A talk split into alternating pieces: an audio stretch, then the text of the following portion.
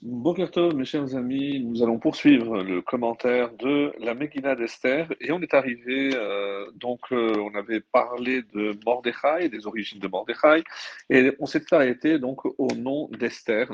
Comme le verset nous l'avait dit, son véritable nom c'était Hadassah.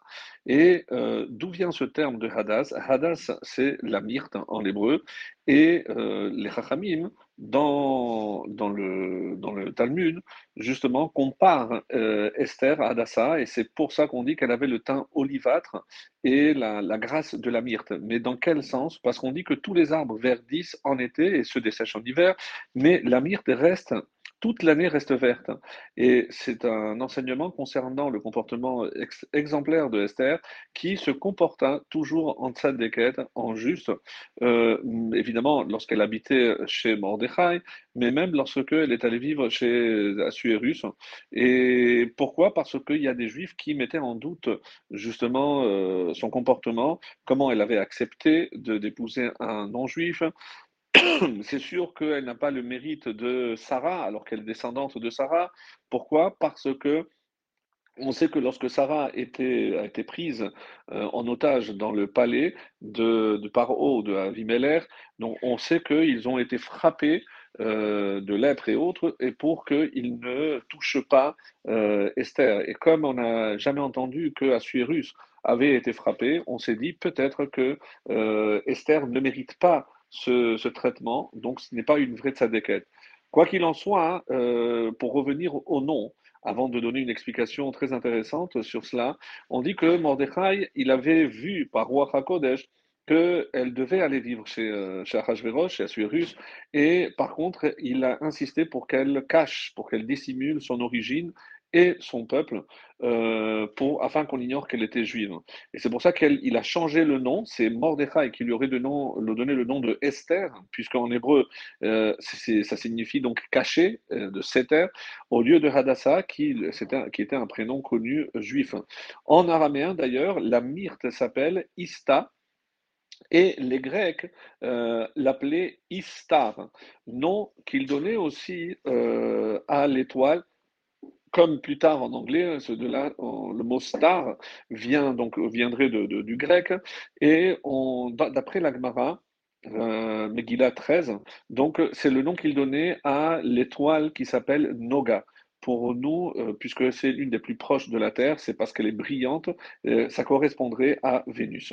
Alors, les Juifs ont commencé à l'appeler ainsi, donc euh, tout le monde la connaissait finalement sous le nom de, Esther. Et on voit bien que lorsqu'on a nommé la Megillah, on l'a nommé selon Esther et pas Hadassah. Alors, quand euh, on, a compris que c'est une orpheline, pourquoi on insiste tellement Pour euh, nous dire qu'elle était orpheline, et d'ailleurs pour que euh, on comprenne que Mordechai a eu un comportement exemplaire, puisque on explique que elle était d'abord très belle, et c'est pour ça qu'il n'a pas voulu la laisser à l'extérieur ou prendre une nourrice comme ça aurait été le cas. Et qui était-elle finalement par rapport à lui? Euh, on dit que c'était la fille de Avichaïl, son oncle, c'est-à-dire le frère de son père, le frère du père de Mordechai. Et euh, on a l'obligation, comme le, texte de la Torah nous le dit, euh, de ne pas se dérober à sa propre chair. Donc, euh, c'est pour ça que c'est une mitzvah de s'occuper d'un orphelin. C'est pourquoi il s'appliqua donc à l'élever comme, euh, comme si c'était son vrai père. Une autre raison, c'est que Esther étant belle, il avait peur que elle soit prise par d'autres personnes en remarquant qu'elle était de belle apparence et très belle de visage. Donc, il avait peur aussi. C'est pour ça qu'il a adopté comme sa fille réellement. il l'a vraiment traité comme sa propre enfant. Et euh, c'est pour ça qu'elle n'a quitté son foyer qu'une fois qu'elle est allée se marier.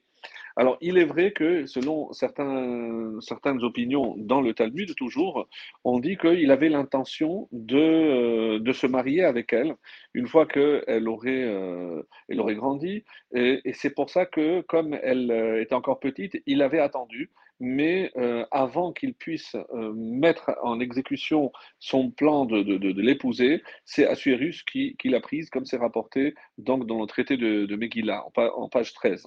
Et euh, c'est pour ça que il a toujours traité comme sa fille jusqu'au moment donc où elle a dû quitter son, il a quitté son, son, son, son foyer. Alors, par ailleurs, on sait que pourquoi Hachem a voulu qu'elle ait ni père ni mère, parce que la reine Esther, même lorsqu'elle va devenir riche, elle va devenir la reine, euh, elle n'avait évidemment rien perdu de son judaïsme, car euh, n'ayant pas de parents, donc elle a le cœur brisé et euh, elle ne peut pas devenir orgueilleuse.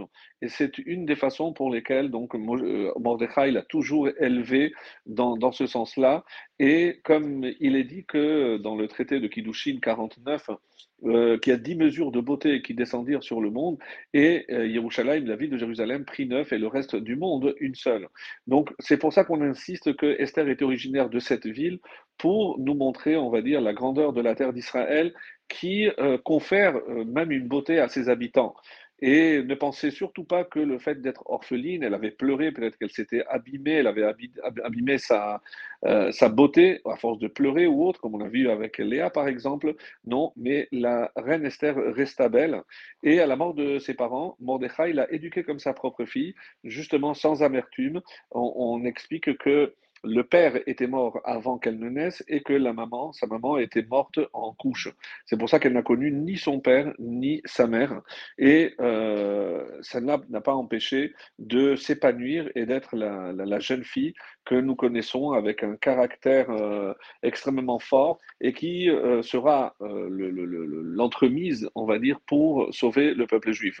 Et même si dans un début, le peuple, les, les, les Juifs pensaient qu'elle n'avait pas de mérite, le, fait qu'on la compare justement à la myrte pour dire qu'elle a toujours été une juste, comme euh, vont l'expliquer dans le traité euh, Rabat, euh, on dit aussi que euh, y a eu un miracle assez étonnant dans, qui nous dit que Mordechai, quand, pour ne pas avoir à engager une nourrice, Hachem a fait un miracle et il a eu une montée de lait, Mordechai, oui, et c'est lui-même qui a allaité Esther jusqu'à qu'elle soit devenue grande. Et même adulte, elle demeura chez lui jusqu'à son départ pour le palais. Voilà donc pour euh, ce qui est de, pardon, un miracle incroyable. Et euh, pourquoi c'était ainsi? Parce que si les Israël n'avaient pas pensé qu'elle n'avait pas de mérite, ils n'auraient pas fait Teshuvah. Tandis qu'une orpheline, c'est, on dit, euh, le, langage du c'est comme un arbre sans ombre.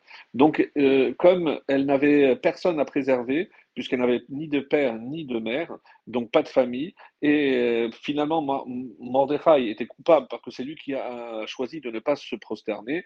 Donc, elle n'allait pas intervenir pour les sauver. Et c'est ce qui a évidemment provoqué le fait que euh, le, le, peuple juif fera teshuva parce qu'il ne pouvait pas compter sur euh, Esther. Et c'est bien plus tard qu'ils se rendront compte que Esther n'avait jamais fauté. Et comme c'est rapporté, que euh, Hachem avait créé comme euh, une sorte de, de, golem à, à, son effigie et que pour euh, chaque fois que, que devait s'unir avec elle, et on dit que c'est c'est euh, avec ce golem, avec ce, ce, on va dire un robot en quelque sorte, que euh, Achashverosh s'unissait et non pas avec elle. Ils l'ont su plus tard et c'est comme ça qu'ils l'ont considérée vraiment comme elle était, une vraie tzadékette. Et pour terminer, on dit que comme Haman avait un grand mérite par rapport à son ascendant qui était Esav, qui avait aussi un grand mérite dans la mitzvah de Kibbutz Avahem. Et les Chachamim disent Heureux celui qui n'a connu ni son père ni sa mère, car ainsi il n'en viendra pas à pécher à cause d'eux. Mais il en, ressent beaucoup de tristesse chaque fois qu'il pense à eux, et cette tristesse, le Saint béni soit-il, la compte comme s'ils avaient honoré de de la façon qui convient. Et comme Esther n'avait pas eu de père et de mère, donc elle a dépassé en quelque sorte le mérite de Esav, le mérite de Haman par rapport à cette mitzvah-là. Et c'est pour ça que finalement, c'est par euh, le biais de Esther que le peuple juif sera sauvé. À très bientôt pour la suite.